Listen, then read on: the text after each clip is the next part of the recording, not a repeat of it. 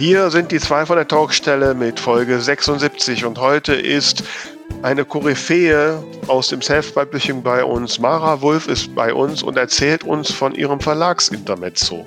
Sie hat quasi die Reise Self-Publishing, Verlag und nochmal zurück durchgemacht.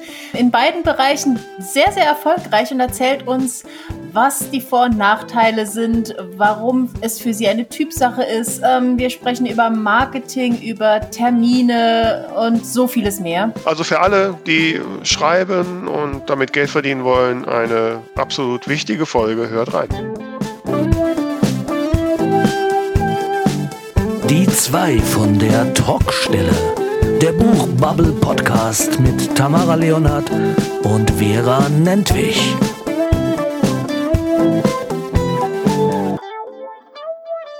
Ja, hier sind wir mit Folge 76 von Die zwei von der Talkstelle und ich rufe mal nach meiner zweiten von der Talkstelle. Hallo Vera. Hallöchen Tamara. Na? Ja, wie war dein Tag denn heute? Mein Tag? Ja. Äh, äh, bringt, dich so. das auf, bringt dich das aus dem Konzept, wenn ich nach deinem Tag frage? Ja, ich habe gerade überlegt, er ist so vor sich hingedröppelt. Ach so, nee, ich hatte einen tollen Tag. Ja, erzähl mal. Ich habe heute, ich habe heute, ich habe heute eine Shoppingtour gemacht. Hm. Nach, nach gefühlt Jahrzehnten äh, zum ersten Mal, habe gedacht, irgendwie jetzt, ich muss raus, man kann ja wieder, die Sonne scheint. Ich habe auch einen gewissen äh, Investitionsstau, sage ich mal so, ja, ja.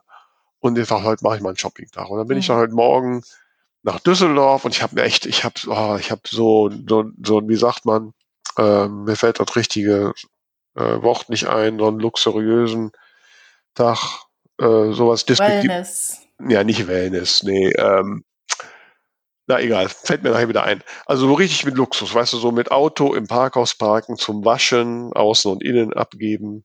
Ja? Okay. So, und dann mit meinem Täschchen über die Kühe schlendern, zuerst in einen Schmuckladen reingehen und viel zu viel Schmuck kaufen und dann gemütlich so, ne, Schuhe und Klamotten und, und so. Und äh, ja, ich habe ein bisschen was für das Bruttosozialprodukt getan. Sehr schön. Oder Bruttoinlandsprodukt ist es, glaube ich. Ne? Egal, bin keine Volkswirtin. Ähm Ach, das war richtig gut und äh, ja, dann bin ich jetzt voller Freude auf unseren Podcast und also Vera, wir, wir, haben ja viel gemeinsam, aber du hast gerade den totalen Horror meiner Albträume beschrieben. Echt? Shoppen gehen, Geld ausgeben. Also wenn ich mir vorstelle, ich müsste durch die Stadt laufen und, und durch Geschäfte und, und das den ganzen Tag, äh, da wäre ich jetzt fertig mit den Nerven. Echt? ja. Okay. Und ich dachte, ich bin da nicht so typisch. Oh, weil ich bin nee. ja schon auch, ich bin ja schon auch eine, also ich bin ja nicht so eine Schlend, also wenn ich mit Freundinnen einkaufen gehe, also die schlendern ja wirklich und gucken bei jedem Ständer nach. Ich bin mhm. da ja mhm. zielgerichtet. Ich weiß ja genau, was ich will. Ne? Mhm. Ne? Und so, was für mich passt. Also ich gehe schon in den Laden rein und gezielt. Oder wenn ich jetzt in so kleineren, ich frage auch sofort, ich hätte gern das und das. Also da jetzt so rumgucken mhm. und nachher irgendwas kaufen, was mir ja nicht passt und so. Äh, nee, das nicht. Aber also ich, so über die Ich schon lange mal irgendwie ein paar neue sommerliche Schuhe. Ich schieb das seit Wochen vor mir auf, weil äh, da können wir doch jetzt mal ein Geheimnis lüften, weil, ne, liebe Hörerinnen und Hörer da draußen, am 22.07. findet ja meine geniale Buchstartparty im Willig statt, dem Zentrum der Welt. Ne, um 19.30 Uhr werdet ihr alles noch auf meinem Blog und sonst wo lesen können. Und, ne, und was ja die Sensation ist und wo ich mich ja riesig drüber freue, ist ja, dass die Tamara aus dem weit entfernten Frankreich zu mir nach Willig kommen wird. Da, da, da, da. Ja. ich habe ja meine Couch für die Nacht und den Latte Macchiato am Bett am nächsten Morgen dafür anbieten müssen. Ähm, so. müssen. Zum Verlocken quasi. Und ähm, aber was ich jetzt sagen wollte, liebe Tamara. Muss ich jetzt wir, mit dir shoppen gehen? Nein, ich meine, wenn du doch Schuhe brauchst, wir gehen dann am Freitag, fahren wir nach Düsseldorf, ein Schuhgeschäft neben dem anderen. Oh, willst mich umbringen? Nein, ich will Schuhe für dich kaufen. das diskutieren wir noch. Ah, okay, gut. Also dann wird da bestimmt spaßig. Wir können auch ganz viel zwischendurch Kaffee trinken, essen, alles andere machen. Ah. Also bist, also bist du bist ja völlig untypisch. Ja, ja. okay. Na gut, war nur so ein Gedanke. Ja. Ja, Jetzt sind wir ja. ausgeredet, ne? ja, nee, also ich kann, also ich, ich weiß, äh, support your locals oder so, aber alles, was ich online bestellen kann, und das finde ich eigentlich ganz toll in den Entwicklungen der, des letzten Jahres, dass man jetzt halt dieses Click und Collect, ne, ich suche mir was in aller Ruhe daheim am Rechner aus und dann hole ich das im Laden ab. Das finde ich äh, sehr. Schuhe kannst du nicht am Rechner aussuchen. Ja, das ist halt das Problem eben. Das, da, dafür muss man in den Laden gehen und deswegen hm. habe ich meistens nur alte Schuhe. okay.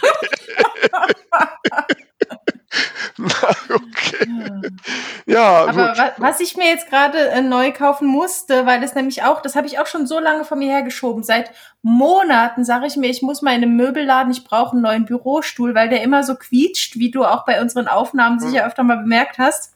Und jetzt ist er kaputt gegangen. Jetzt okay. wurde ich genötigt, einen neuen zu kaufen. Und ich sitze im Moment auf einem Küchenstuhl vorm Rechner und mein Rücken tut weh. Und ich bin froh, wenn dieser Stuhl da ist. Ja gut, aber den kann man ja mal online bestellen. Also. Ja, ja, ich hoffe auch, dass er so bequem ist, wie er aussah. Wobei ich muss sagen, also Möbelhäuser finde ich auch anstrengend. Also ich hatte, ich hatte jetzt auch so die Idee, ne, nach einem Jahr und man, man war ja so viel zu Hause war ich ja, glaube ich, noch nie. Ne, und da sieht man natürlich auch noch so ein bisschen den Investitionsbedarf bei diversen Möbeln. Und dann bin ich dann, als es wieder ging, mal so durchs Möbelhaus, aber ich finde irgendwie alles hässlich, was da steht. also, keine Ahnung. Hm. Aber gut. Also ich werde mein Geld schon los. Ich gehe mal davon aus, das kriegen wir hin. Ne? Na dann. Ja. Ähm, wir haben ja noch ähm, die Buchmesse Saar startet ja ne, online. Ja, richtig. Du bist ja da, nur du liest ja da sogar, ne? Genau, ich äh, darf äh, Teil des Videostream-Programms sein. Ähm, und da gibt's mehrere Tage Programm. Aber ich bin dabei jetzt am Sonntag, am 20.06.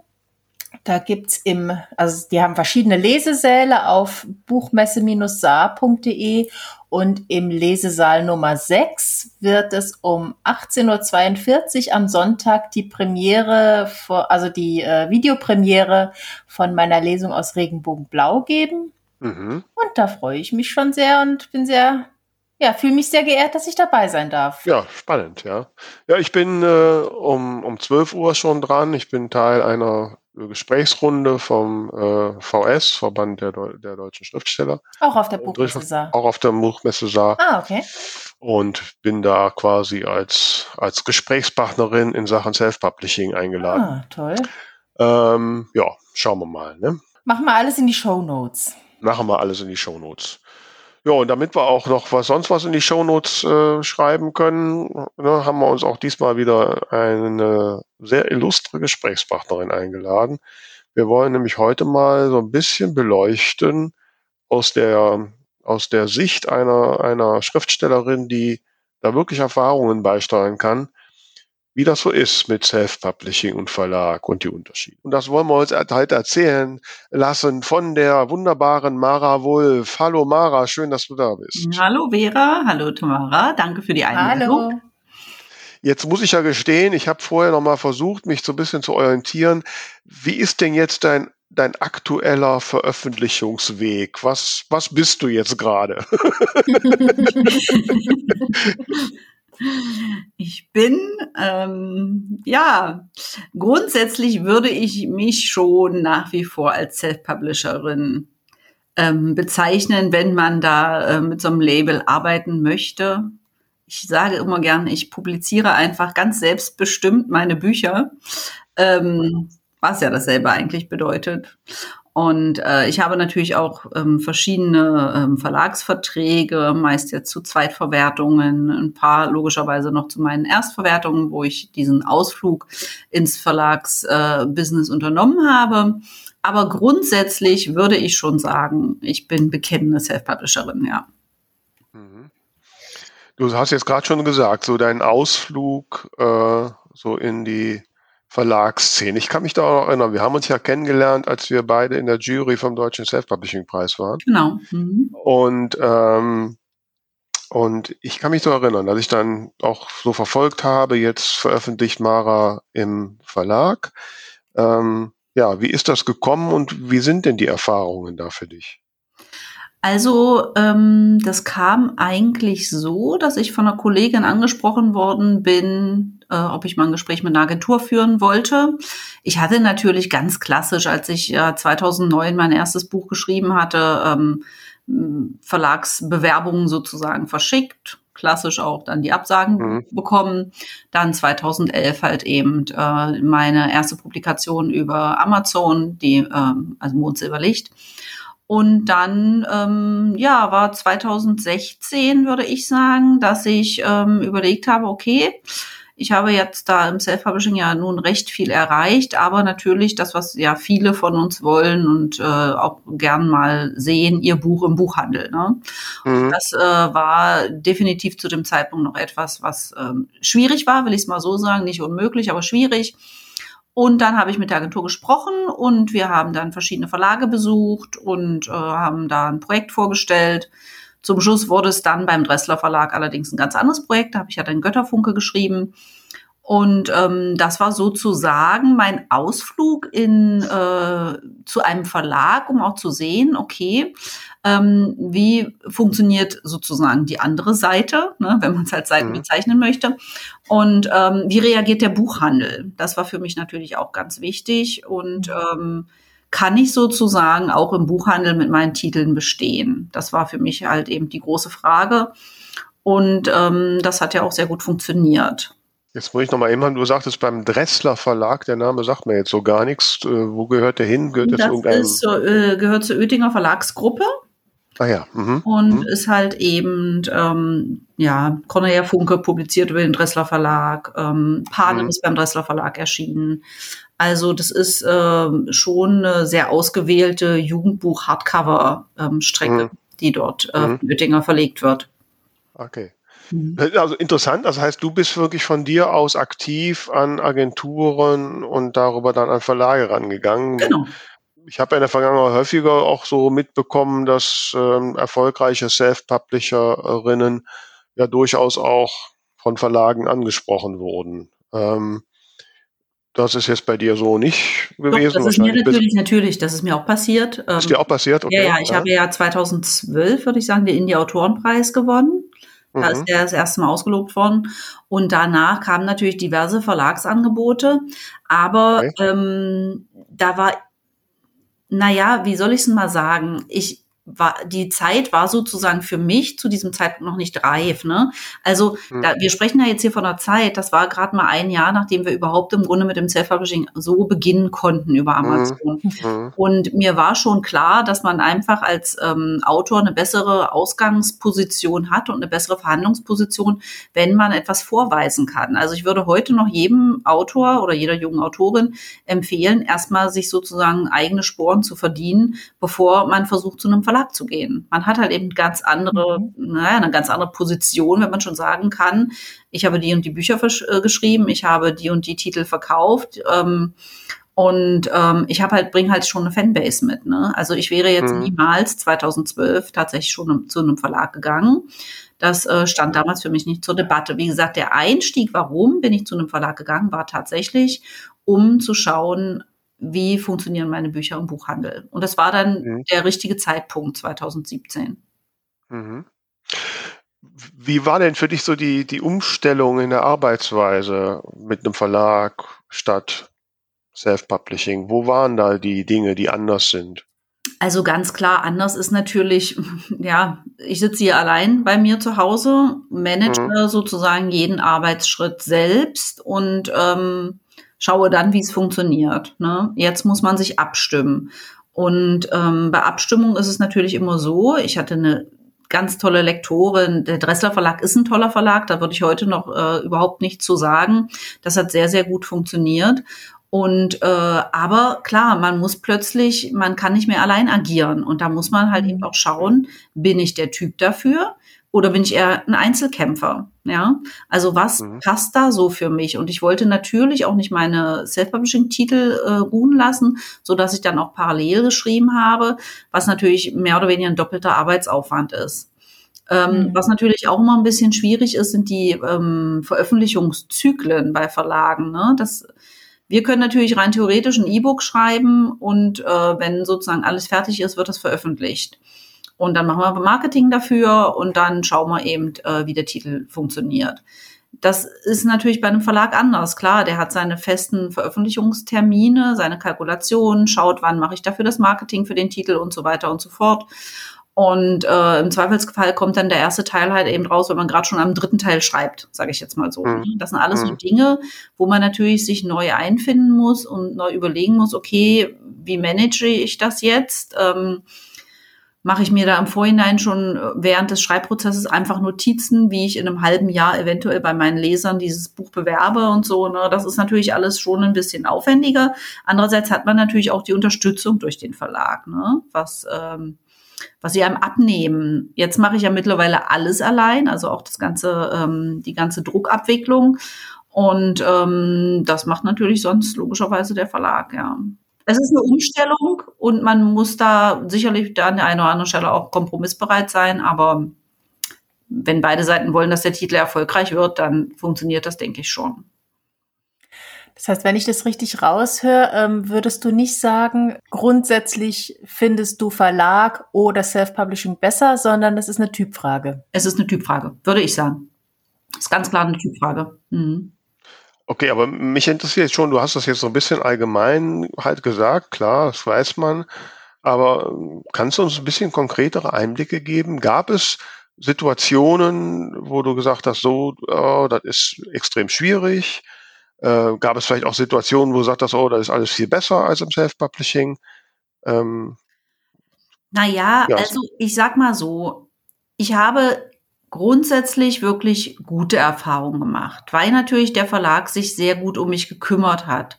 Ich würde jetzt niemals behaupten, dass das jedem Autor so geht. Ne? Dafür kennen wir ja zu mhm. viele Autoren, die halt eben mit ihren Verlagen auch unzufrieden sind. Natürlich gab es auch bei mir Sachen, wo ich gesagt habe, hm, hätte besser laufen können. Aber das hatte natürlich immer was mit den Leuten zu tun, die halt eben an einer entsprechenden Stelle saßen. Ne? Dann hast du mal eben Mitarbeiter, die gehen eben gerade in Mutterschutz und sind dann nicht mehr so ganz so bei der Sache, sage ich jetzt mal so blöd. Ne? Und dann mhm. funktioniert halt eben die Zusammenarbeit mit den Bloggern nicht oder dann wird halt eben ein Erscheinen nicht so gut vorbereitet oder man redet aneinander vorbei. Wir haben natürlich viele Pläne gemacht, wo dann nachher vielleicht nicht alles unbedingt so umgesetzt wurde, wie ich mir das vorgestellt habe. Ähm, dann, was man natürlich auch nicht vergessen darf, für die Verlagsmitarbeiter sind bestimmte Prozedere im Prozess total klar und für uns die wir jetzt sozusagen da unerfahren sind, ist das überhaupt nicht klar. Wann fängt zum Beispiel die Marketingmaschinerie an zu laufen? Ne? Das Problem hatte ich zum Beispiel bei meinem letzten Titel. Ich wartete immer, dass es losging mit dem Marketing und wartete und wartete. Und dann habe ich ab und zu mal nachgefragt. Und dann wurde mir irgendwann gesagt, na ja, wir entscheiden halt eben immer, bewerben wir den Titel vor Erscheinen oder fangen wir tatsächlich mit Erscheinungsdatum erst an? Hätte man mir grundsätzlich vorher sagen können, keine Ahnung.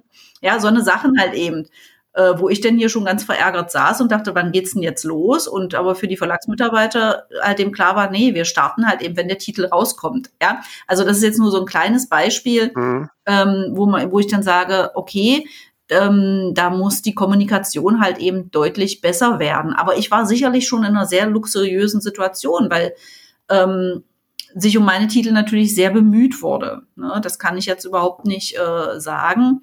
Ähm, aber ich musste halt eben auch für mich entscheiden, ist das jetzt etwas, was ich mir jetzt immer für mich vorstellen kann, dass man halt eben so aufeinander angewiesen ist und auf Informationen und dass sozusagen das so funktioniert. Gefallen mir die Marketinginstrumente? Läuft das so in meinem Sinne? Das sind natürlich so Sachen, keine Ahnung, wenn ich Postkarten drucken lasse, die ich besonders toll finde und der Verlag nochmal eigene Postkarten macht, wo ich mir sage, hm, die sind ja hässlich. Ich meine, wie gesagt, alles Kleinigkeiten, ja, aber das sind so Dinge, mhm. ähm, wo man äh, dann als äh, Autor schon mal, naja, drüber verärgert sein kann. Aber das ist immer eine Frage halt eben der Kommunikation. Wie, wie viel redet man miteinander? Und was man natürlich nicht vergessen darf, man ist beim Verlag nicht das einzige Buch. Wir produzieren mhm. halt eben unsere Bücher und kümmern uns nur um unser Buch. So ein Mitarbeiter beim Verlag kümmert sich im Zweifelsfall um 30 Bücher gleichzeitig. Hm. Mhm. Ja, das mag, mag, jetzt für mich jetzt manchmal ärgerlich gewesen sein, aber so ist nun mal äh, die Wahrheit. Ich muss dir ehrlich sagen, ich fühle mich dir gerade wahnsinnig verbunden, weil alles, was du sagst, halt genauso äh, bei mir ist. Also einfach dieses, dieses Gefühl, ähm, wenn was schief läuft, dann ärgere ich mich lieber über mich selber als über jemand anderes. Ähm, aber wir hatten ja auch schon AutorInnen hier, die so dieses klassische äh, Hybridmodell fahren, ähm, wo sie sagen, ich entscheide das je nach Werk, ob das jetzt eher in den Verlag passt oder ins Self-Publishing. Siehst du das auch als Option oder bist du für dich jetzt klar, nee, ich äh, mach's alleine? Also, ähm, das ändert sich natürlich von, das kann sich täglich ändern, je nachdem, wie genervt ich gerade bin, wenn irgendwas bei mir im Prozess nicht funktioniert, ja, ist klar. Ähm, dann gibt es so Tage, wo ich mir sage, also es gibt Tage, wo ich mir sage, ich mache nur noch E-Books und nichts anderes mehr ähm, diese scheiß Drucksachen da, das regt mich alles irgendwie auf, das klappt irgendwie nicht so, wie ich mir das vorstelle. Dann sage ich mir, okay, ich könnte ja die, äh, die haptischen Bücher, die Prints, das gebe ich alles an den Verlag ab. Das wäre toll, wenn ich einen Verlag finden würde, der grundsätzlich sagt, okay, ich mache Maras Printbücher. Leider gibt es diesen Verlag nicht. ähm, was ich auch verstehe, weil natürlich mittlerweile das eine Mischkalkulation ist und auch ein Verlag für den funktioniert das halt eben mittlerweile auch nur noch, wenn er ein E-Book, Hörbuchrechte und die Printrechte hat. Machen wir uns nichts vor. Ja, schwierig. Der Markt ist schwierig und der wird immer schwieriger werden, wahrscheinlich. Mhm. Ähm, eigentlich, ja, will ich gar nichts entscheiden. Eigentlich will ich am liebsten sagen, ich mache meine E-Books, ich mache meine Hörbücher, ähm, das mache ich halt eben alles selbst. Die Prints würde ich gerne abgeben. Wie gesagt, möchte niemand haben, also mache ich es auch weiter selbst und dabei wird es wahrscheinlich bleiben. Ich verkaufe meine Zweitverwertungen, also Taschenbuchrechte. Ähm, das äh, mache ich zurzeit mit Pieper. Äh, ob das so bleibt, kann ich jetzt schlecht sagen. Also es gibt so viele Dinge, die da halt eben auch zusammenpassen müssen. Ne? Also so ein Printbuch von mir kostet halt eben 20 Euro, mein E-Book kostet zwischen 5,99 6,99. Da ist der Preisunterschied immer noch zu groß, dass die Masse der Leser sagt, ach, ich entscheide mich für das Printbuch. Mhm. Ähm, und damit ist sozusagen auch diese Rechteabgabe an den Verlag, wenn sie mich nicht überreden können, mein E-Book teurer zu machen, ähm, schwierig. Mhm. Wisst ihr, was ich meine? Ja, ja, ja klar. Ähm, und warum mache ich das Printbuch eigentlich? Ja, Jugendfantasy ist jetzt kein Wahnsinnsgenre, aber wenn die Leser ein Printbuch kaufen, dann wollen sie halt eben doch ein richtig schönes Buch in der Hand haben. Mhm. Ja. Und ähm, dafür mache ich das eigentlich. Verdienen tue ich an diesen Printbüchern mehr oder weniger ein bisschen. also. Aber bevor wir jetzt mich würde nachher mal interessieren, wie so ein aktueller Vertriebsweg aussieht. Aber ich möchte gerne noch mal ein bisschen zurückkommen äh, zu diesem Verlags äh, Intermezzo, mhm. ähm, weil du jetzt auch gerade sagst, so wo verdiene ich was dran? Wie war denn verdiensttechnisch dieses Verlags? Also erstmal, lass mich mal direkt mit der Tür ins Haus fallen. Hast du mhm. einen dicken Vorschuss gekriegt? Hat sich das für dich finanziell gelohnt? Ich habe einen ganz ordentlichen Vorschuss bekommen. Das Buch, äh, die Bücher sind auch wirklich gut gelaufen. Ich kriege da auch immer noch Tantiemen dafür. Das ist alles in Ordnung. Aber ich sag mal so, hätte ich selbst gemacht, hätte ich wahrscheinlich das doppelte, das Dreifache, mhm. ist vielleicht ein bisschen hochgegriffen, aber mindestens doppelte Rad verdient. Das ist einfach so, ja. Okay, okay. Ab, aber gut, dafür muss natürlich ein Verlag seine ganze Mannschaft bezahlen, ne? Entschuldigung, Tamara. Ja, ich glaube, wir haben gerade das gleich gesagt. Also du würdest sagen, das Doppelte, obwohl, also unter Einberechnung der Kosten, die du dann hast für Lektor, für äh, Cover und ja, so weiter. Das ist ja, ja, ja. Hm. Wobei du jetzt bei den Verkäufen ja bei zu einem sehr großen Anteil von E-Books ausgehen, ja, ausgehst. Genau. Habe ich nicht verstanden. Das ja. heißt, waren die E-Book-Verkäufe beim Verlag weniger? Die E-Book-Verkäufe sind geringer, klar. Das E-Book ist ja auch teurer.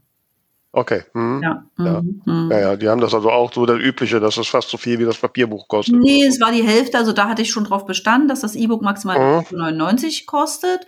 Aber 9,99 Euro sind halt eben immer noch, äh, damals habe ich ja meine eigenen E-Books noch für 2,99, 3,99, da bin ich ja jetzt erst mhm. in den letzten Jahren hochgegangen, verkauft. Und damit ist natürlich immer noch klar, ähm, da ist das mhm. E-Book immer noch attraktiver. Ähm, ja, das, also das ist einfach so, dass im, äh, also ich will es mal so sagen, in den ersten zwei Jahren würde ich sagen, wurden deutlich weniger E-Books verkauft als Print. Mittlerweile ist es natürlich so, mittlerweile lebt dieses Buch nur noch von den E-Book-Verkäufen. Wie gesagt, ich bekomme immer noch Tantiemen ausgezahlt und auch mhm. äh, ja erstaunlich äh, gute äh, Sätze, aber das ist fast nur noch E-Book. Okay. Ja, darum sagte ich ja vorhin, darum verstehe ich auch, dass Verlage heutzutage einfach sagen, okay, wir brauchen alle Rechte. Ja, was am Anfang noch so ein bisschen praktiziert wurde, so ein bisschen rechtes Splitting und so. Ähm, Gerade bei einer, beim, beim, wenn ein Buch ganz neu rauskommt, lohnt sich das halt eben dann auch nicht. Ja. Aber jetzt ist ja das Argument für Verlag immer noch der stationäre Buchhandel, der nach aktuellen Zahlen immer noch 50, 60 Prozent des Buchmarkts ausmacht. Mhm. Ähm, wie, wie war denn jetzt dein, wie ist denn dein Fazit? Ist dein Buch denn flächendeckend dann im Buchhandel auf den Tischen gelegen ja, oder, ja, ja. oder ähm, die äh, Titel waren ja auch alle auf der Spiegel Bestsellerliste. Das hat schon wirklich gut mhm. funktioniert. Das hat sich sehr gut verkauft. Das war halt eben auch, muss man einfach so sagen, mein Einstieg in den Buchhandel. Und hätte ich das nicht gemacht, würden jetzt wahrscheinlich meine Self-Publishing-Titel auch nicht so im Buchhandel ausliegen. Mhm. Also das muss Was man ganz klar sagen. Ähm, mhm. Das war sozusagen mein Einstieg mh, hm, für diesen Markt. Das heißt, du merkst da jetzt auch so eine quasi so eine Nachwirkung, auch wenn jetzt die Bücher nicht mehr aus vom Verlag kommen. Ja, ja, ja. Mhm. Mhm. ja. Nee, das hat schon gut funktioniert und ähm, mhm. da äh, bin ich dem Verlag auch wirklich dankbar, dass sie sich da so eine Mühe mit mir gegeben haben. Das kann man jetzt mhm. gar nicht anders sagen. Also ähm, das war definitiv zu diesem Zeitpunkt für mich die richtige Entscheidung, da diesen mhm. äh, Verlagsausflug direkt zu machen. Mhm. Ja. Wie ist das denn? Musstest du, ähm, ich sag mal, Änderungswünsche an deinem Werk hinnehmen, um im Verlag zu? Nee, nee. Also das war total, also diese Zusammenarbeit, das hatte ich ja vorhin schon gesagt, meine Lektorin, das mhm. war super. Ich hatte erst eine jüngere, das war toll, die ist dann nochmal äh, studieren gegangen. Ähm, dann hatte ich ähm, eine, eine, bisschen, ein bisschen ältere, also in meinem Alter. Mhm. äh, und das hat, also die, das war super, muss ich ganz, das kann ich gar nicht ähm, sozusagen bestätigen, dass mir da jetzt großartig reingeredet wurde. Und das muss ich auch sagen, ich brauchte kein Exposé schreiben, ich bin ja sowieso gar kein Exposé schreiber. Wie gesagt, wir sind da, also ich und mein Agent, wir sind da zu dem Verlag gekommen, hatten ähm, ein ganz anderes Werk, was wir machen wollten ähm, wo die, ähm, die Verlagsleitung aber gesagt hat, nee, sie würden eher gerne sowas äh, mit mir machen wie äh, meine Mondlichtsaga. Mhm. Was ich eigentlich an den Verlag bringen wollte, war eher ein bisschen dystopischer. Und ähm, da hatte ich, ich hatte ein paar Tage vorher, hatte ich gerade die Idee zu Götterfunke. Und saß dann da so im Gespräch und habe das dann so erzählt und da sind sie gleich total drauf angesprungen und dann habe ich im Endeffekt, habe ich da zwei Seiten da ein bisschen zusammengeschrieben. Zum Schluss wurde das natürlich ganz anders alles, als ich mir das am Anfang überlegt mhm. habe. Aber da sind sie total mitgegangen. Also selbst heute passiert es mir ja noch, dass ich meinem Agenten sage, ah, ich hätte da eine Idee, wollen wir es nicht doch noch mal versuchen? Und dann soll ich mhm. da so eine Monster-Exposés schreiben und dann ist er damit ein, zwei Mal auch zu Verlagen nochmal gegangen, aber dann war denen das nicht ausreichend und aber ich bin kein guter Exposé-Schreiber, das sage ich auch. Bei mir entsteht das Werk sozusagen beim Schreiben. Wenn sozusagen aufgrund meiner Erfahrung und auch meiner Verkaufszahlen, sage ich jetzt mal, die Verlage sich trotzdem nicht trauen, mit mir überhaupt ein Projekt anzufangen, dann ist es halt eben so. Ja, was mich ja überrascht, ich denke eigentlich, wenn Mara Wolf anruft, dass die alle sagen, ja, nee. den roten Teppich auslegen. Nee, nee, nicht? das ist nicht so, nein. Okay. Nein. Mhm. Okay, also Tamara, das Ziel können wir auch jetzt vergessen. Dann ja, verdammt. Aber um nochmal äh, Veras Frage von eben aufzugreifen, ähm, wenn die jetzt gesagt hätten, alles super, alles toll, aber änder bitte das und das, wie weit wärst du gegangen? Also äh, ich sag mal, von, von der Kleinigkeit wie benenne bitte Figur XY um zu äh, lass es woanders spielen oder äh, ändere die Handlung. Wo wäre da für dich der Punkt gewesen, wo du gesagt hast, komm, dann lasse mal's? Das kann ich gar nicht so sagen. Das, ich glaube, das muss man dann in der Situation sehen, ne? welche Argumente dann sozusagen ähm, mhm. der Verlag auch hat. Da bin ich schon durchaus bereit, mir das anzuhören, aber das muss man dann halt eben in der Situation bestimmen. Ich meine, jetzt mal eine Figur mal umzubenennen, ist ja sicherlich eine kleinere Sache, als jetzt den ganzen Handlungsort zu verlegen. Ja. Mhm. Also ähm, in bestimmten Dingen wäre ich wahrscheinlich flexibel und in manchen gar nicht, weil ich mhm. mir natürlich schon was dabei überlege, was ich da schreibe. mhm. ja. ja. Ich würde gleich mal äh, zum Thema Marketing noch ein bisschen kommen, aber vorher machen wir mal quasi unseren Marketing-Break. Und hier ist wieder unser regelmäßiger Werbebreak mit einem Buchtipp. Ihr wisst, äh, liebe Autoren und Autorinnen da draußen, dass wir gerne auch dein Buch bei uns vorstellen. Schicke einfach ein E-Mail an alle at 2 von der Talkstelle.de und wir schicken dir alle Infos. Und äh, liebe Tamara, du sortierst das ja immer. Wen haben wir denn heute ausgewählt? Heute haben wir einen Roman von der Autorin Diana P. Lavender und das Buch heißt Ausgerechnet Alabama und da haben wir mal wieder einen Roman, den ich tatsächlich selbst auch kenne. Ähm, durfte den ein bisschen bei der Entstehung begleiten. Ich fange mal damit an, dass ich dir den Klappentext vorlese. Tu das. Mehr über ihre Wurzeln erfahren. Das wünscht sich die 30-jährige Susan Parker von ganzem Herzen. Als sie eines Tages Grayson House erbt, ein altes romantisches Herrenhaus in Taspering, Alabama, ist sie sich sicher, Jetzt wird sie endlich mehr über ihre Familie herausfinden. Doch wenn sie gewusst hätte, was sie in Alabama erwartet. Kaum dort eingetroffen, steht plötzlich dieser unverschämt attraktive Typ in ihrer Küche, der sich selbst einfach nur unwiderstehlich findet. Doch Susan hat so gar nicht vor, ihr Herz zu verlieren. Erst recht nicht an einen Kerl aus Alabama. Als sie auf der Suche nach Antworten in einem alten Tagebuch ihrer verstorbenen Mutter stöbert, stößt sie auf gut gehütete Familiengeheimnisse und mit einem Mal ändert sich alles. Ausgerechnet Alabama ist eine zutiefst berührende Geschichte über Liebe und Familie, das Suchen und Finden der eigenen Wurzeln und dem Vertrauen, dass das Leben einem zur rechten Zeit den richtigen Weg weist. Oh ja. Da habe ich ja immer Vertrauen drin. Ja, ja also ne, auf jeden Fall. Mich erinnert der Titel immer, ich muss immer zuck zusammen, weil ausgerechnet, es gibt doch, gab doch mal so eine Fernsehserie, ausgerechnet Alaska. Das weiß ich nicht. Das sagt ja, jetzt wahrscheinlich, nicht. wahrscheinlich noch vor deiner Zeit, egal. Äh, Nein, aber es klingt auf jeden Fall nach einem, nach einem äh, berührenden eine berührende Liebesgeschichte. Liege ich da richtig? So ist das sowas? Ja, es ist eine, eine Liebesgeschichte mit Tiefgang und ich würde sagen, es ist ähm, gleichermaßen romantisch wie auch humorvoll und turbulent. Mhm. Hat auch sehr berührende Momente, wenn es eben um diese, ja, um diese Suche nach der Vergangenheit geht. Ähm, ich finde das Cover ja wahnsinnig schön. Ähm, da sieht man die Protagonistin Susan von hinten. Sie ist übrigens Engländerin, das heißt, sie muss extra für dieses Haus nach Amerika rüber. Ähm, auch da gibt es einige interessante Momente, wenn das alles nicht so richtig zusammenpassen mag. Und genau, auf dem Cover sehen wir Susan von hinten in einem ganz zauberhaft zartrosa Kleid mit einer wunderschönen Hochsteckfrisur, wie sie auf dieses Herrenhaus, auf Grayson House blickt. Ähm, umringt von Blumen, also super, super stimmungsvoll. Das Cover gefällt mir wahnsinnig gut. Und ja, zeigt auch so ähm, diese zarte Seite des Buches. Es gibt aber auch sehr viele lustige Momente, wenn Susan und dieser unverschämt attraktive Typ sich äh, mit ja. Wortgefechten angehen. Also auf jeden Fall ein sehr unterhaltungsvoller und berührender Roman. Ja, auf jeden Fall spannend. Äh, ich muss jetzt bei, dem, bei der Beschreibung an meine neuen Schmetterlings Ohrstecker denken, die ich mir mhm. oft habe. Fällt mir nur gerade so ein. So, passt so zum rosa Kleid, aber ich habe kein rosa Kleid. Egal. Sag nochmal Buch und Titel, damit das alle auch kaufen können. Das Buch heißt Ausgerechnet Alabama und stammt von Diana P. Lavender. Ding, ding, ding, ding. Ja, das war jetzt Marketing, liebe Autorinnen da draußen, was ihr mit uns machen könnt. Also meldet euch.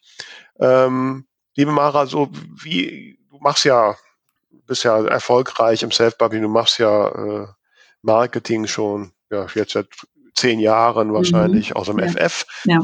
Ähm, wie anders sind die Marketingaktivitäten äh, bei Verlagen und wo musstest du dich womöglich sogar zurückhalten?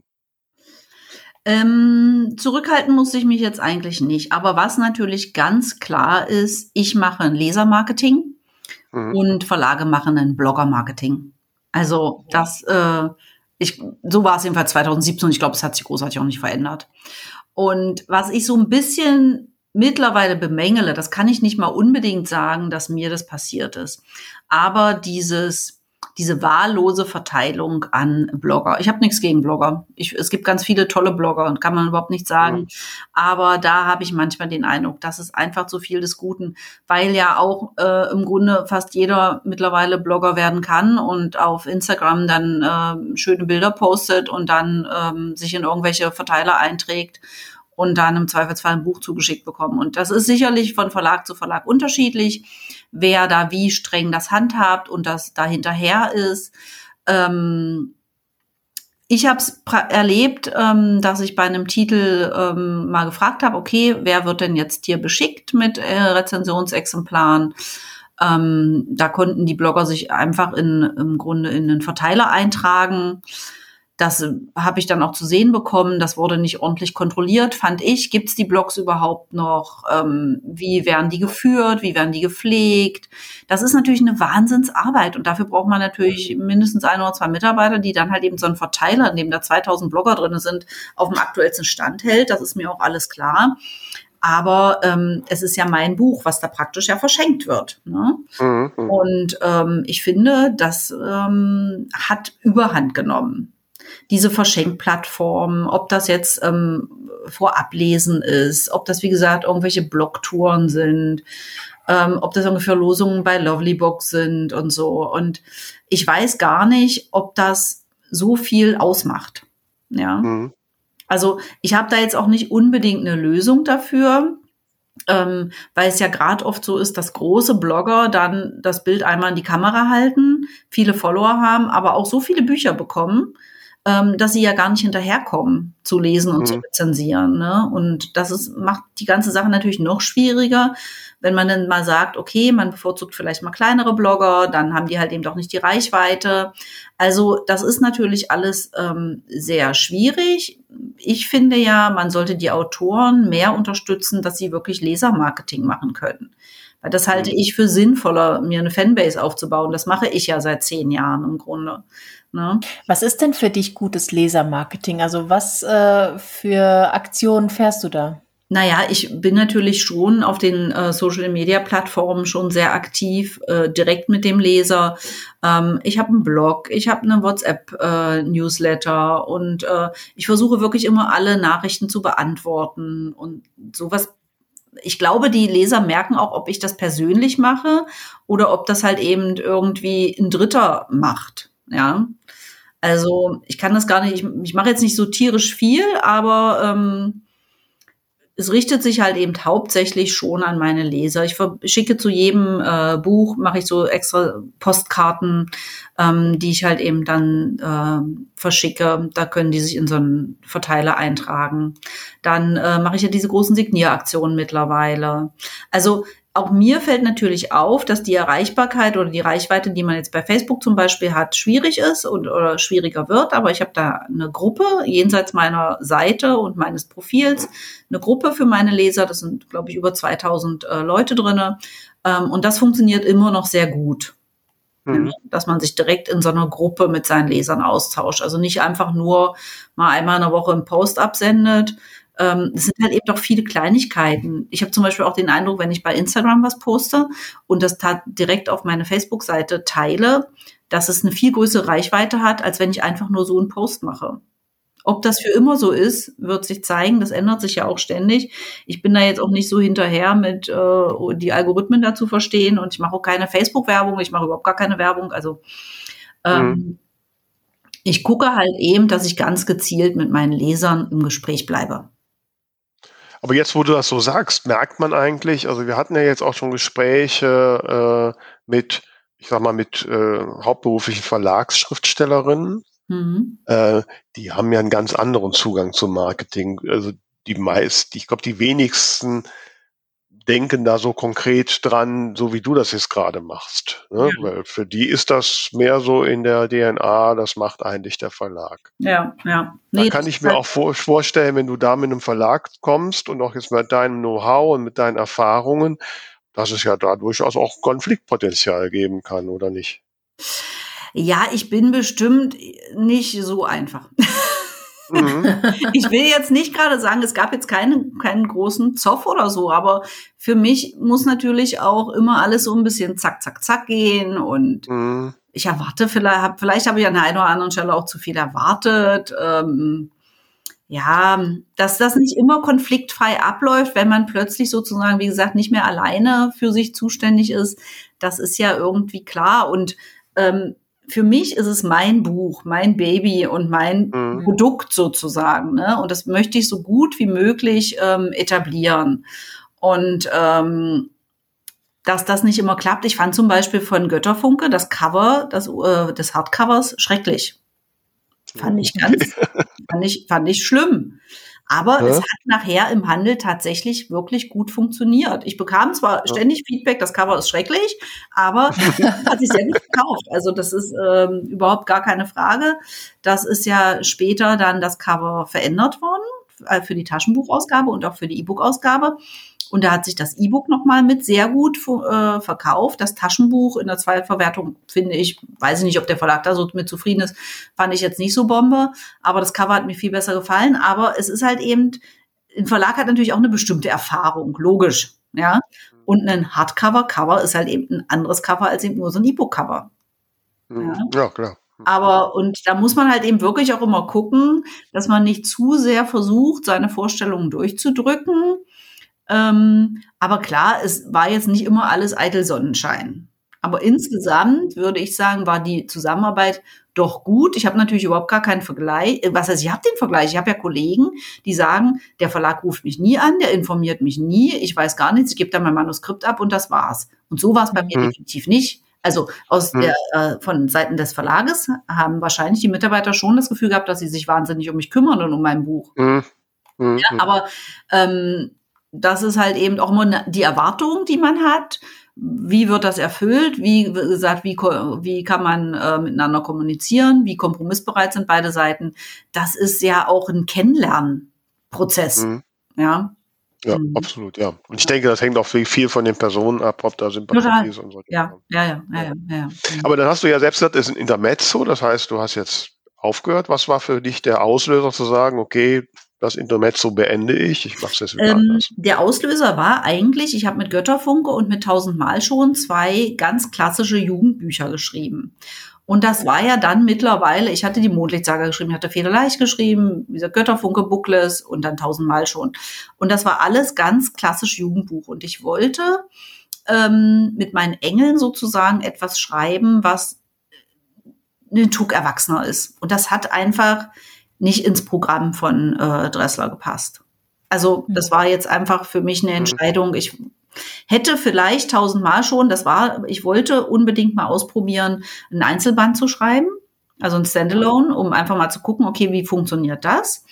Nachträglich sage ich, hm, hätte ich mal lieber doch eine Reihe draus gemacht, wäre gar kein Problem gewesen. Hatte ich dann aber nachher auch keine große Lust mehr zu, weil ich dann schon an meinen Engeln schrieb, äh, das ja auch parallel sozusagen erschienen ist. Ähm, also zwei Sachen eigentlich. Parallel für einen Verlag und für äh, Self-Publishing zu schreiben, ist schon schwierig, um mhm. bei allem gerecht zu werden. Ne? Ähm, und ich meine, ich habe ja auch Familie und ich will auch noch ein bisschen Zeit für mich und ich bin ja auch, grundsätzlich schreibe ich ja schon sehr viel und sehr schnell. Und dann das Zweite, ich wollte halt eben einen Tuck Erwachsener schreiben.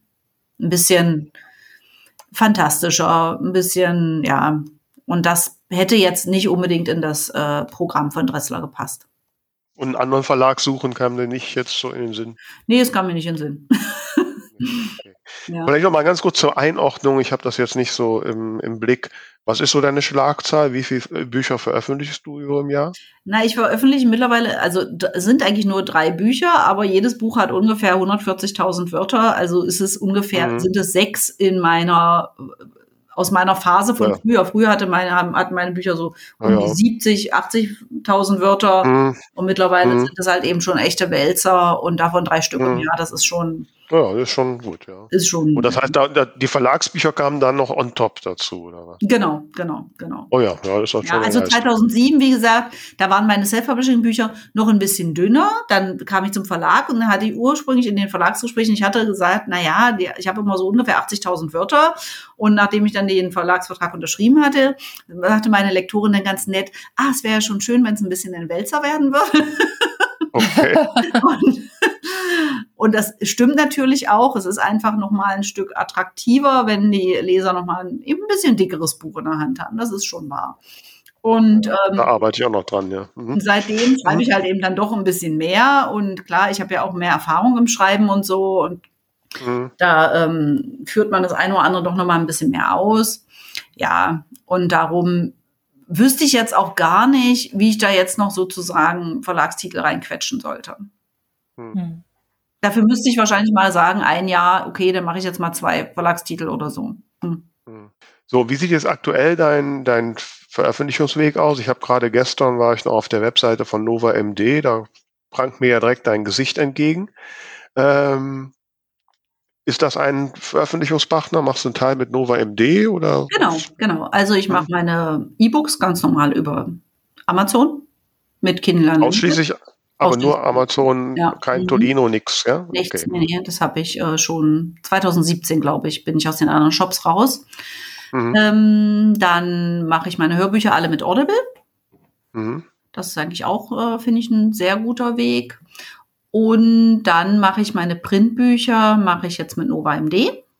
Also das ist sozusagen mein Vertriebspartner. Ich lasse das alles, also um den Druck und so weiter kümmere ich mich selber. Das mache ich mit GGP Media und mhm. ähm, lasse die Bücher drucken, bei Nova MD anliefern. Ähm, und die. Also die laufen auch unter deiner ISBN und. Nee, die ISBN ist von Nova MD. Ist von Nova MD. Ja, ja. Also das heißt, es läuft über deren Kontakte zum genau. Barsortiment. Du hast keine eigenen Verträge. Nee, so. nee, nee, nee, nee. Mhm. Das, äh, da wollte ich mir jetzt auch nicht noch ans Bein binden. Mhm. Ähm, also da kümmert sich Nova MD drum. Ähm, ich habe dort einen Vertreter, der sozusagen das alles für mich äh, mit den großen Handelsketten auch managt, mit Thalia, etc. Mhm. Ähm. Das ist schon sehr hilfreich. Und ähm, ja, und dann verkaufe ich meine Zweitverwertung an die Taschenbuchrechte für die Engel und für die Hexenschwestern, das mache ich mit Pieper. Das erscheint dann halt eben mhm. nur ein bisschen später. Mhm. So ungefähr ein Jahr später. Ja. Und das ist jetzt gerade so, wo ich mich jetzt befinde. Ja. Und meine Auslandsrechte, ähm, das macht halt eben die Agentur. Mhm. Und das ist dann aber für einen Verlag interessant, die Taschenbücher ähm, zu nehmen, aber nicht die, äh, die gedruckten Bücher direkt ab, äh, ab Veröffentlichung. Offensichtlich. ja, ja ähm, das ist natürlich, das Schwierige ist, also möglicherweise wäre es auch interessant für einen Verlag zu sagen, okay, wir übernehmen jetzt grundsätzlich die Printrechte. Dann müsste ich mich aber wieder ja, ich müsste ganz klar sagen, okay, ich fange jetzt heute mit dem Projekt an zu schreiben, dann und dann soll das erscheinen.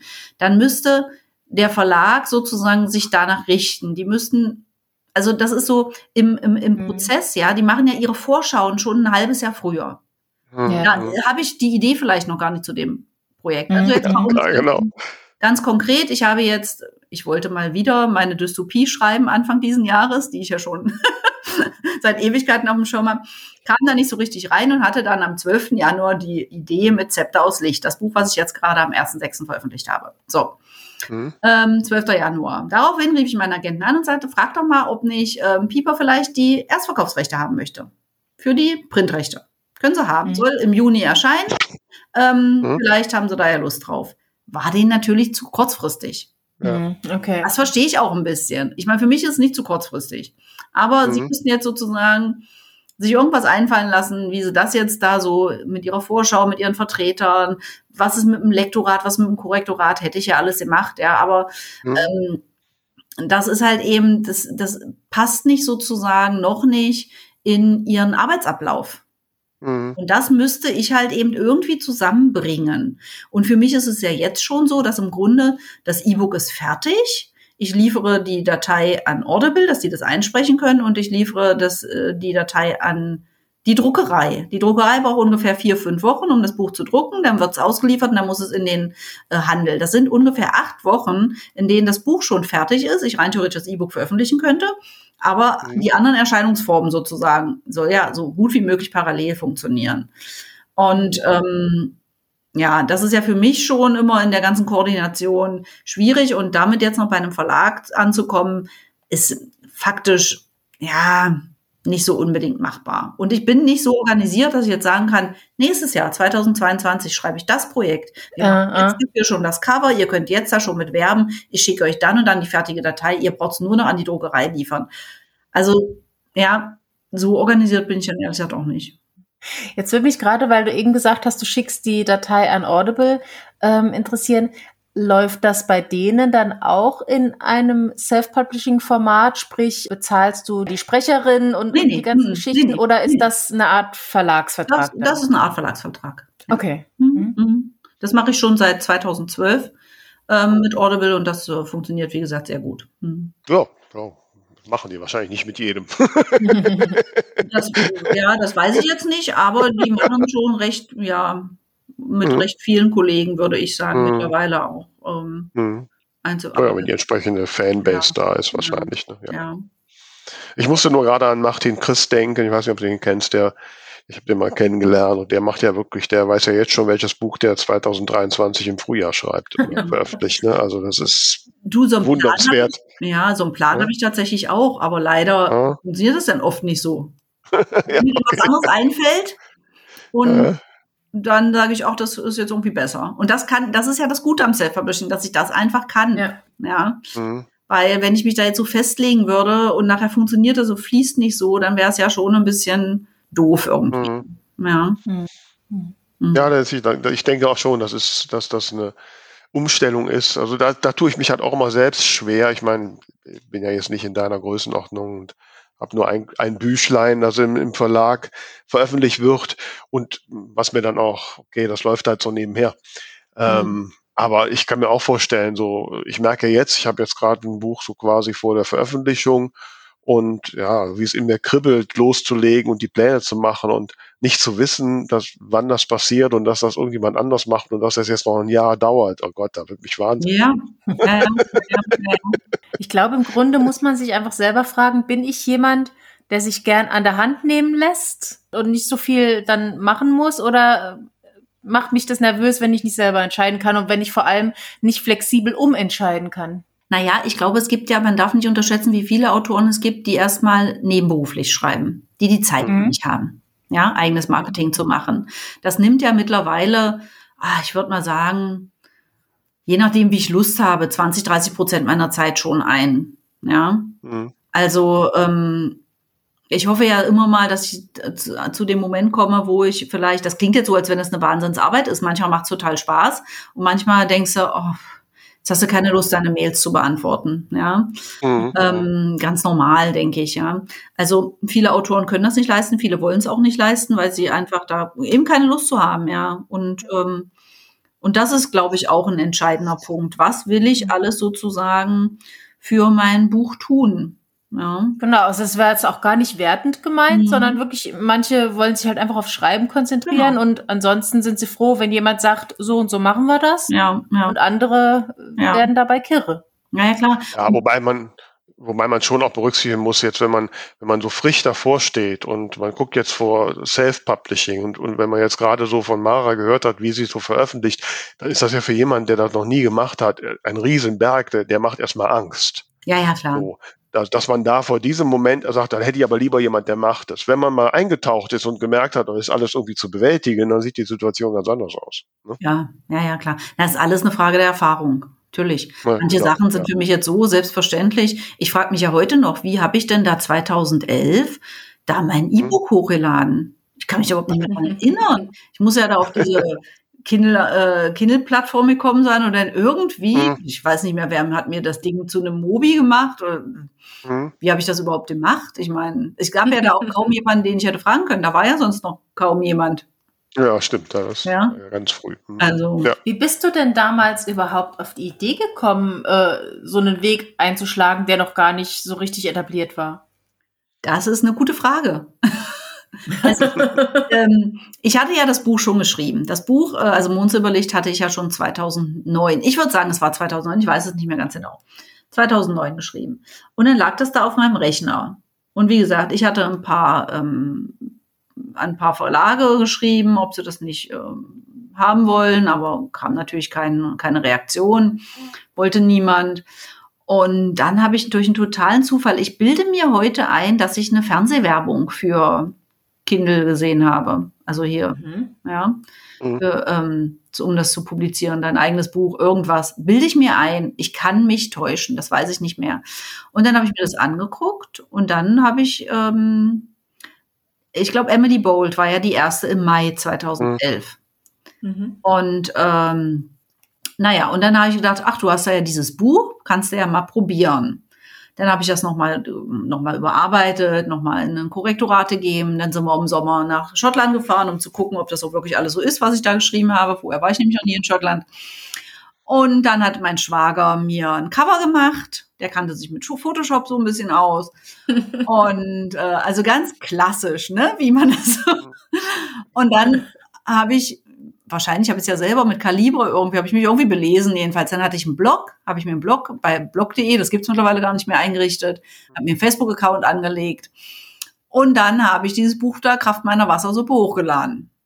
So, da hatte kaum jemand ein Kindle und ähm, kaum, kaum jemand hatte andererseits auch ein Buch veröffentlicht. Also das hielt sich wahrscheinlich noch so ein bisschen die Waage. Ähm, was jetzt überhaupt mit meinem Buch passieren konnte, war mir jetzt eigentlich schleierhaft, weil ich hatte ja nicht mal selber ein Kindle. So, und das war dann Mitte Oktober und Ende Oktober 2011 hatte ich den ganze 45 E-Books verkauft. Und da war ich ganz stolz auf mich. Hm. naja, und ähm, ja, und dann war aber 2011 äh, hat äh, Amazon ja die große Kindle-Offensive gestartet. Weihnachten, mhm. Weihnachtsgeschäft. Und dann hatte ich plötzlich Ende Dezember 1500 E-Books verkauft. Das war ja schon echt viel, ja. Und dann mhm. bekam ich so Rückmeldungen, haben die Leute mich angeschrieben auf meinem Blog und auf Facebook und so. Und dann habe ich mir gedacht, okay, dann kannst du ja jetzt einen zweiten Teil schreiben.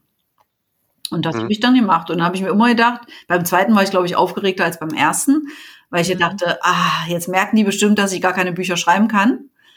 Aber es war nicht an dem und dann, ja, habe ich den dritten Teil geschrieben und so, ja, so kam das dann irgendwie. Ich bin da so mehr oder weniger reingerutscht in diese Sache. Mhm. Wahrscheinlich, wenn 2009 mhm. ein Verlag gesagt hätte, ja, wir wollen das veröffentlichen, hätte ich die Rechte abgegeben. Mhm. Oder im Zweifelsfall heute gar nicht mehr schreiben, weil, ja, ist, zu dem Zeitpunkt, ich habe von einem Verlag, ich würde sagen, das war Rowold, aber ich bin mir nicht mehr ganz sicher, ähm, habe ich eine Rückmeldung bekommen, ich sollte doch mal eine größere Leseprobe schicken. Das habe ich gemacht. Dann habe ich nie wieder was von denen gehört. Und ungefähr ein Jahr später erschien ein, ähm, ein Buch von einer Kollegin, die ich damals aber noch nicht kannte, das so in diese selbe Richtung ging bei dem Verlag. Mhm. Und da habe ich gedacht, ach, dann haben die sich bestimmt für die entschieden. Das Buch hat natürlich nicht so richtig gut funktioniert. Da kam auch beim ersten noch ein Hardcover, beim zweiten schon nur noch ein Taschenbuch und so. Also es war jetzt wahrscheinlich nicht so eine Erfolgsgeschichte. Und dann habe ich mir irgendwann gedacht, ach, das hättest du auch sein können, wenn du zum Verlag damals schon gegangen wärst. Mhm. Das war mir immer so ein bisschen ähm, im Hinterkopf und darum sage ich heute auch, ich würde heute keinem jungen Autor empfehlen, sofort zu einem Verlag zu gehen. Ich weiß, dass viele immer denken, ach, die entdecken mich und die mit denen, die starten mit mir dann richtig durch. Und das ist einfach nicht so. Den Zahn kann man eigentlich jedem ziehen. Ja. Ähm, also, dass jetzt so ein Debütautor, gerade so in dem Genre, in dem ich mich bewege, das kann jetzt in einem anderen Genre natürlich ganz anders sein, aber in dem Genre, in dem ich mich bewege, muss man ganz klar sagen, die Verlage nehmen mittlerweile die jungen Autoren unter Vertrag, um da ihre Programme zu füllen. Äh, für die wenigsten wird tatsächlich Marketing gemacht, wird Werbung gemacht ähm, weil es für den Verlag ja schon in Ordnung ist, wenn sie Masse verkaufen. Da muss ich nicht jedes Buch unbedingt super gut verkaufen, sie verkaufen dann einfach auf Masse. Und äh, da spielen sie aber natürlich auch sehr mit den Träumen und den Erwartungen dieser jungen Frauen, die jetzt einfach denken, dass sie sich da was aufbauen können. Ne? Und ja. das halte ich manchmal schon fast für ein bisschen unverantwortlich. Hm. Hm. Ja, liebe Mara, das finde ich ein sehr äh, gutes Schlusswort. Ähm, und ähm, ich meine, das deckt sich auch so mit den Erfahrungen, die wir so aus den Gesprächen haben mit, mit Verlagsschriftstellerinnen. Mhm. Ähm, und ja, Jetzt muss ich irgendwie die Kurve zum Ding der Woche kriegen. Mir fällt keine Was gute du hiermit Kurve. getan hast. Habe ich damit getan. Virtuos gelöst. Liebe Mara, gibt es etwas, was dir in letzter Zeit vor Augen, in den Händen oder sonst wie gekommen ist, was du unseren Hörerinnen näher bringen möchtest? Ding der Woche. Erlebnisse hat man ja nun in der Vergangenheit nicht so viele. Entschleunigung, das kann ich meinen, Mhm. kann ich euren Hörern sehr mitgeben. Ich finde, so schlimm wie vielleicht das letzte Jahr war, ich glaube, viele von uns haben auch bemerkt, dass es doch vielleicht auch mal gut ist, mal ein bisschen ähm, das Tempo rauszunehmen, sich mal ein bisschen auf sich zu besinnen, mit der Familie mehr zu machen und nicht nur auf die nächste Veröffentlichung zu lauern und äh, ständig von morgens bis abends zu schreiben, was ich auch sehr gerne mache. Aber einfach mal zu gucken, okay, was, was gibt's noch jenseits ähm, rechts und links des Weges für uns? Und ich glaube, das hat äh, Corona bei allem schlimm, was da vielleicht passiert ist und was uns nicht so gut gefällt. Ich glaube, das äh, ist auch schon passiert. Ja. Absolut. Und das ja. sollte man Ja. vielleicht ein bisschen jetzt mit in die nächsten Wochen, Monate nehmen, dass man nicht alles unbedingt nachholen muss, was man jetzt vielleicht verpasst hat, Mhm. sondern einfach mal ein bisschen Ja. im Garten guckt. Kann ich dir nur beipflichten, das war auch heute so ein, so ein Gedanke, wo sich jetzt so anfängt, die Dinge wieder zu öffnen, dass man es nicht direkt wieder übertreibt, sondern Mhm. ja. Ja, ja, genau. Mhm. Wie sieht's denn bei dir aus, Tamara? Ja, ich bin auf was gestoßen, äh, bei dem ich mich eigentlich noch gar nicht so ganz bereit fühle, drüber zu sprechen. Aber weil genau das zum Thema passt, mache ich es jetzt trotzdem. Mhm, ja, ähm, öffne dich uns, Tamara. ja, du wirst gleich sehen. ähm, ja, ich bin auf, auf geschwungenen Umwegen bin ich äh, zu einer Podcast-Folge geraten.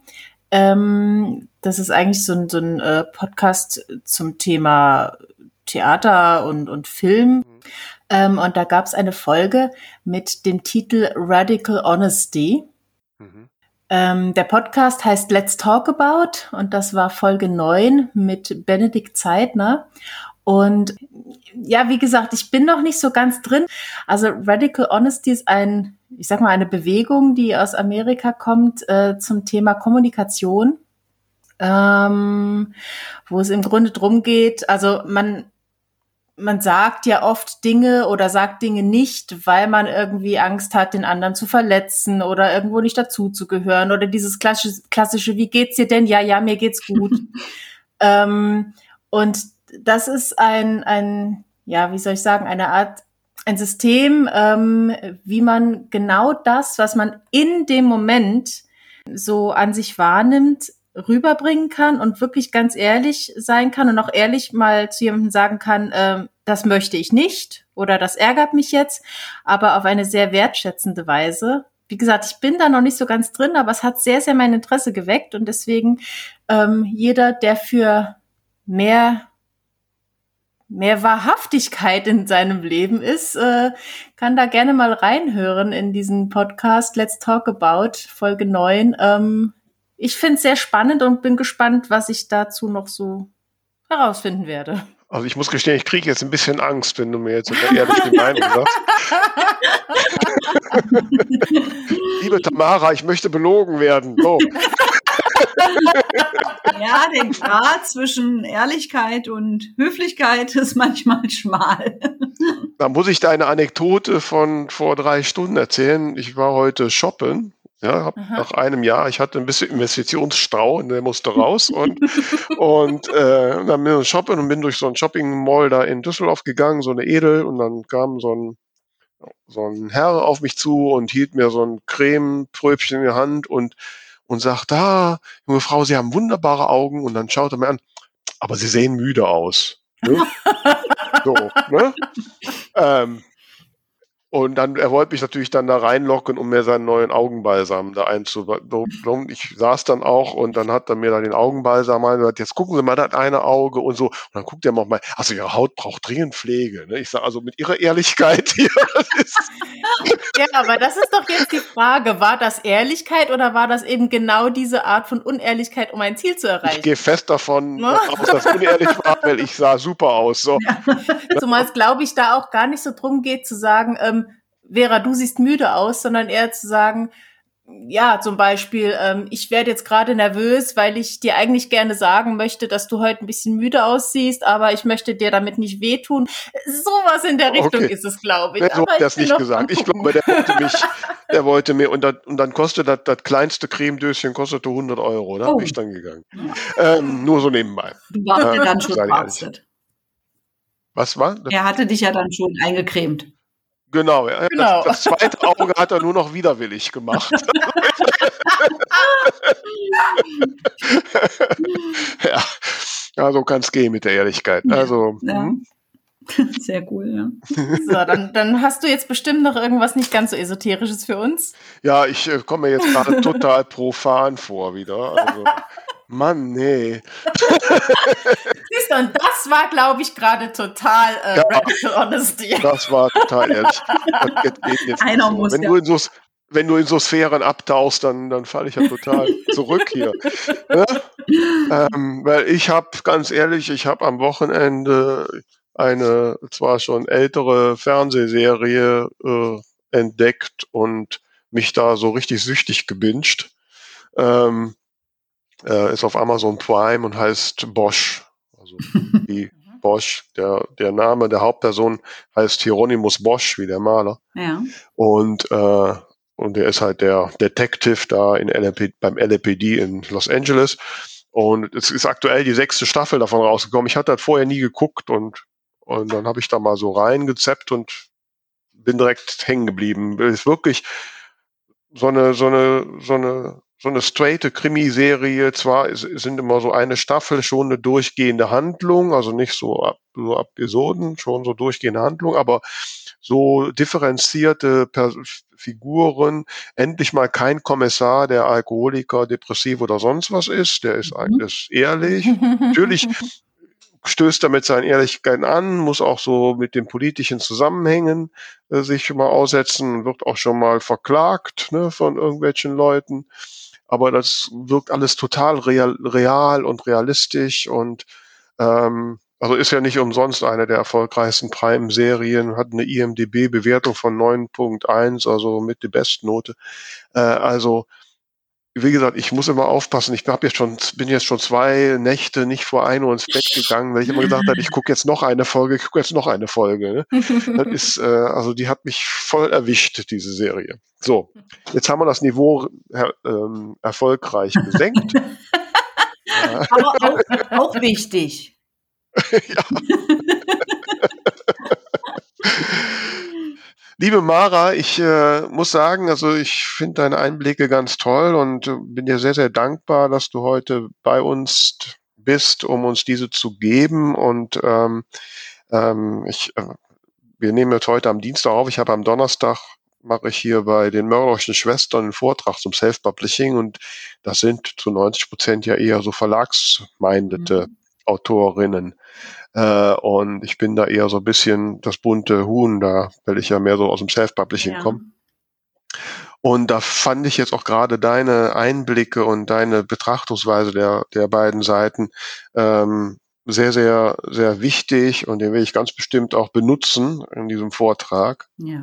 Ähm, weil ich glaube, für viele, ich finde immer noch, dass das Verlag in vielen Teilen der schreibenden Zunft, ich sage es jetzt mal deutlich, noch viel zu sehr verherrlicht wird. Hm. Ähm, zumal ja auch, du hast jetzt da einen guten Verlag erwischt. Ne? Die Verlagsszene ist ja auch sehr, sehr heterogen. Ja. Ähm, und darüber wird eigentlich nie gesprochen, was ich auch ehrlich gesagt bei den klassischen Verlagsverbänden äh, oder Schriftstellerverbänden vermisse, dass die da nicht offen sind. Und wenn man allein die, die Diskussion jetzt über die äh, Zwangsabgabe bei der Folge Wocht sehen, was ist für mich nach wie vor nicht nachvollziehbar, wie äh, Schriftsteller sowas zulassen können. Aber ähm, insofern finde ich jetzt deine Sichtweisen und deinen Weg da sehr erhellend und wichtig. Ja, das freut mich doch. Nein, ich ähm, erlebe das ja auch natürlich in meinem täglichen Umgang, den Ärger, den äh, Kolleginnen mit Verlagen haben. Es gibt natürlich auch viele, die sehr, sehr zufrieden sind, für die das alles okay ist, wo das manchmal natürlich Ausreißer sind, wo sie sagen, ah, das hat jetzt nicht so gut funktioniert oder das war jetzt blöd. Ganz blöd ist es natürlich für Autorinnen, die vielleicht äh, ein, zwei Bücher total erfolgreich veröffentlicht haben und wo es dann nicht mehr so gut läuft. Aber auch da gibt es halt eben die Geschichten und die Geschichten wie im, ja, immer im Leben. Ne? Es gibt Menschen, die sind halt eben zufrieden, da funktioniert das gut.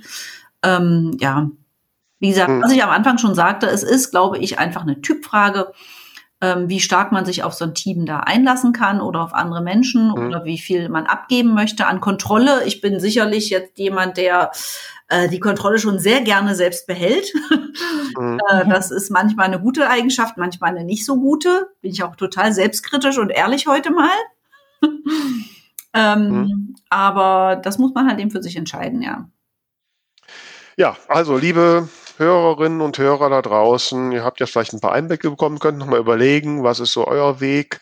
Wir wollen euch mit unseren nächsten 1000 Folgen dabei helfen, nicht, die Orientierung zu finden. Also bleibt uns gewogen, teilt uns, empfehlt uns weiter, schreibt uns vor allen Dingen. Wir möchten sehr gern Feedback haben. Und liebe Tamara, möchtest du dem noch etwas anfügen? Ich möchte mich nochmal ganz herzlich bei der Mara bedanken. Es hat mich sehr, sehr gefreut. Mich hat es auch sehr gefreut. Danke, dass ihr mich zu der wievielten Folge endlich mal gefragt habt. Ja. Die Höhepunkte kommen immer später. Ah, genau. Ja, so. Das hast du jetzt so, also, gesagt. Jetzt haben wir uns alle wieder lieb ja. und wir freuen uns. Ich würde sagen, bis nächste Woche. Tschüss. Alles klar. Tschüss. Ciao, ciao. Bye.